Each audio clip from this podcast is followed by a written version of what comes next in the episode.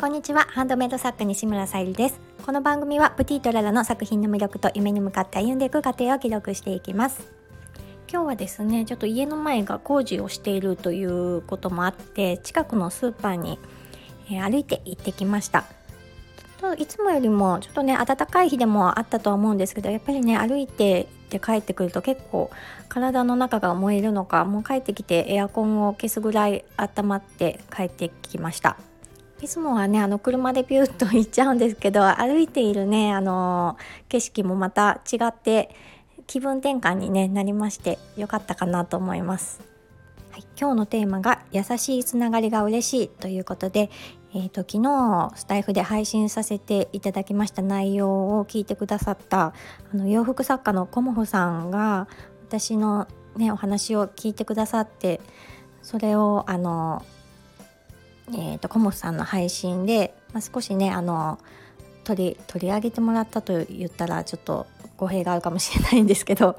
私のね配信だけでは足りない本当にね深掘りしたお話をされていてすごくねこちらが勉強になりました。のコモフさんのね配信が、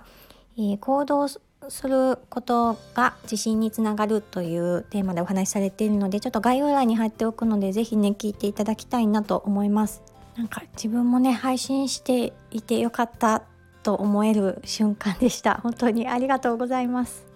そしてねあの昨日聞いていたえーと、本好きエンジニアラジオさんの K さんっていう方の配信をねちょっと聞かせていただいてまして私とっても本を読むのが苦手でなかなか読むのも続かないので、まあ、場所を変えてねあの読んでみたりとか工夫をしたりしてるんですけど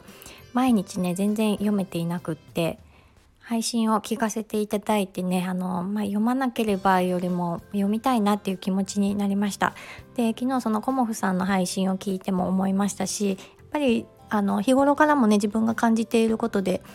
うんあの伝えたい内容をうまく伝えられない言葉が出てこないっていうのがあってやっぱりそういうのはまあ、小説なんか読んだりとかいろいろねあの外側から入れてこないと自分のね中にないので それは出てこないよなと思って改めてねそういう風に感じました。やっぱりあの分かりやすく伝えるにはやっぱり語彙力がないと いけないなっていう風にあに感じました。なんかねこんな風にあの配信者さんとねつながれるこういうスタイフさんのねあの優しいつながりっていう、まあ、あのテーマではあると思うんですけども本当にねそうだなっていう風に感じたので本当に嬉しく思います。とツイッターとかでもねあの今日えーと、サムネイルに貼らせてもらってティッシュケースをねあの作ってくださった方ともその SNS 上のつながりで本当にねあのいつもメッセージとかあのやり取りさせていただいてるんですけども、うん、すごく毎日ね嬉しいなと思います。そういうねあのお会いしてないですけど人間性とかも出ますしそういう優しい本当につながりに感謝しています。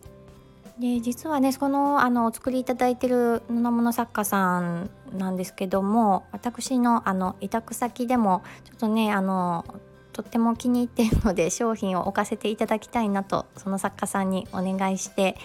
えー、またそういうコーナーをねあの作らせていただいてあのまた代行販売というか、まあ、本当に私が好きなものを並べて販売したいっていうそういうね夢もあるのでまず第一歩でちょっとねお願いしてみました。またあの3月11日の出店がマルシェのね出店が終わったらまた準備をねしていきたいなと思っております。で今日はあの出店の詳細をブログに掲載しましたのでそちらの方もま概要欄に貼らせていただきますのでまたねあの遠方の方はなかなか来られるのは難しいかなとは思うんですけどもまた何かねあのご縁をいただけたらと思います。はい今日も聞いてくださりありがとうございます。プティとララさゆりでした。